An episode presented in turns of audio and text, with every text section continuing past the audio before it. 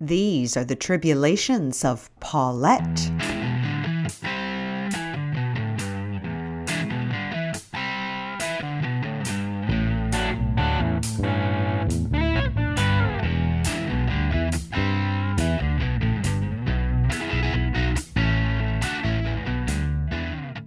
A girl just can't get a break around here. Riding bareback with the intruder, one steeple jump away from the bliss that has eluded me all day, the phone rings after hours. It's Ted with some bad news. Our high school friend Steve McDonald is dead. Steve suffered from restless leg syndrome, and in a freak accident, he scissor kicked a glass of water on his nightstand. As he reached to rescue his ancient clock radio, Zap!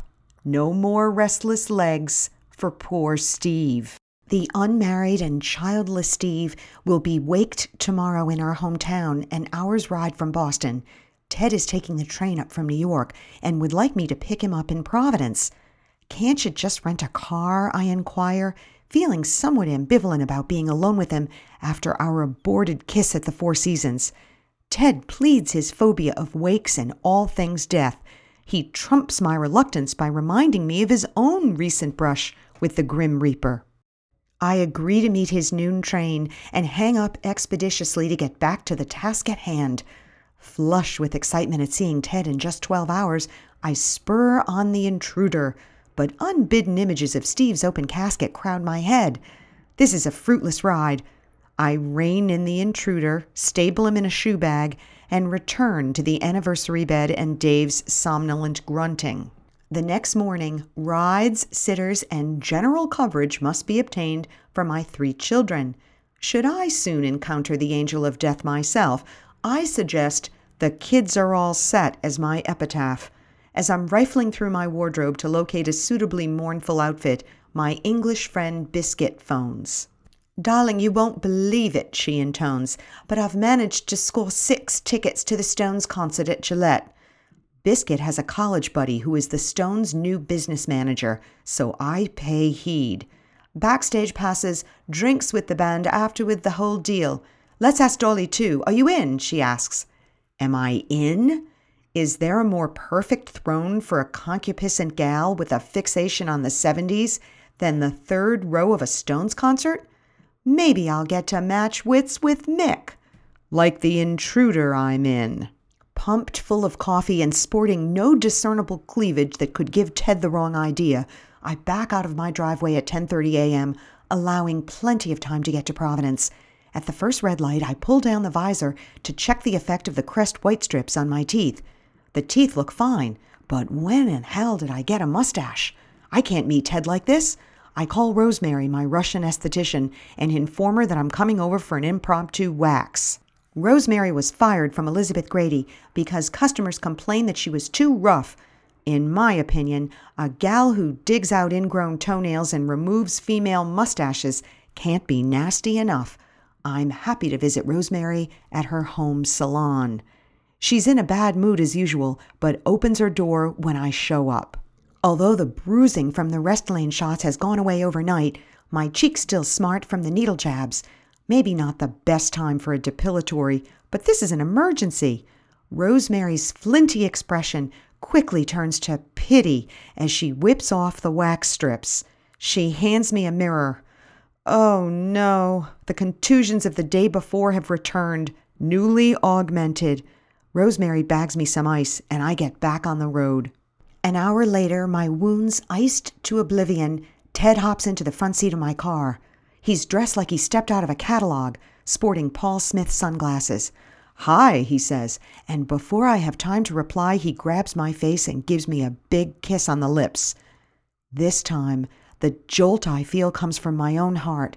Drive, he says as he fumbles in his pocket. Want one? he asks, holding up his vape pen. I demur owing to the hour of the day. Ted takes three huge tokes, then launches into a coughing frenzy. My hands clench the steering wheel uneasily, hoping that he won't keel over on me again. But he recovers. We have two hours to kill, so we head over to Federal Hill for lunch. Ted chooses a shadowy Italian restaurant, the perfect hideout for a gorgeous day. The only other three customers cluster at the bar.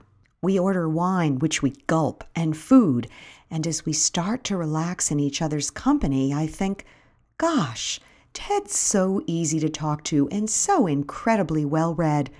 I've really been missing this kind of meaningful conversation with a man. He's up to date on his New Yorkers, and not just the caption contest, which is as far as Dave gets.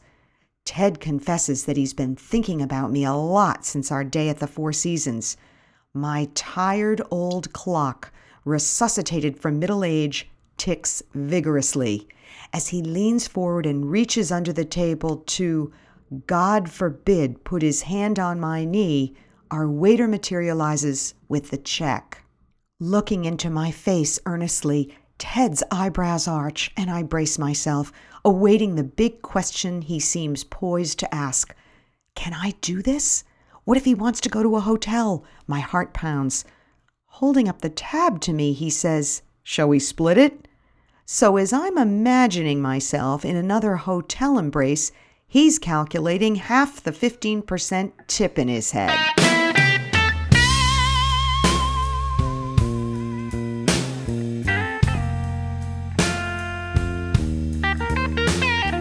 Normally, I pull no punches, but infatuation has thrown me off.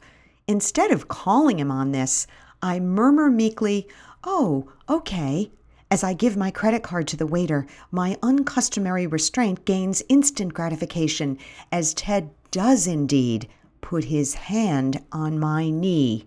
I forgive him instantly. Let's go for a little ride before the wake, he suggests. Ted gets behind the wheel of my car when I plead too tipsy to drive. Several miles later, we pull off a country road in our hometown and drive down a dirt path to a small estuary familiar to us both as our former high school parking spot. He pulls out a pouch from his pocket and fills the vape pen. We wonder in unison if young lovers still come here like we did so many years before. We each take a few puffs. Then, without further ado, Ted pulls me to him and starts to kiss me like I haven't been kissed in centuries. Everything congeals at once. This is it, the substance of life. To be kissed, to feel 18 again. Damn the hormones, damn Dave, damn everything. This is what I've been missing.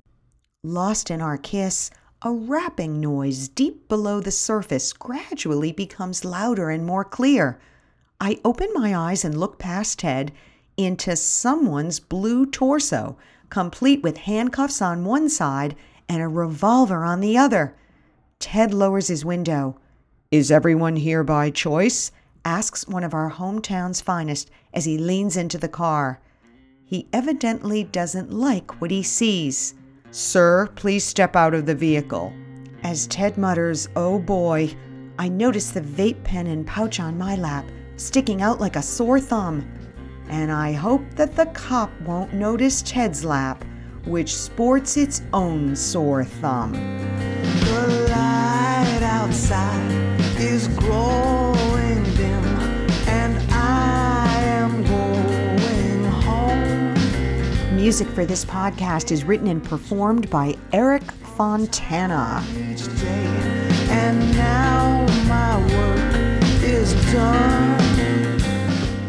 next time, the officer is a gentleman.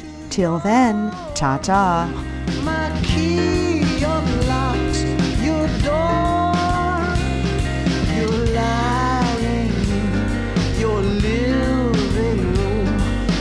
all your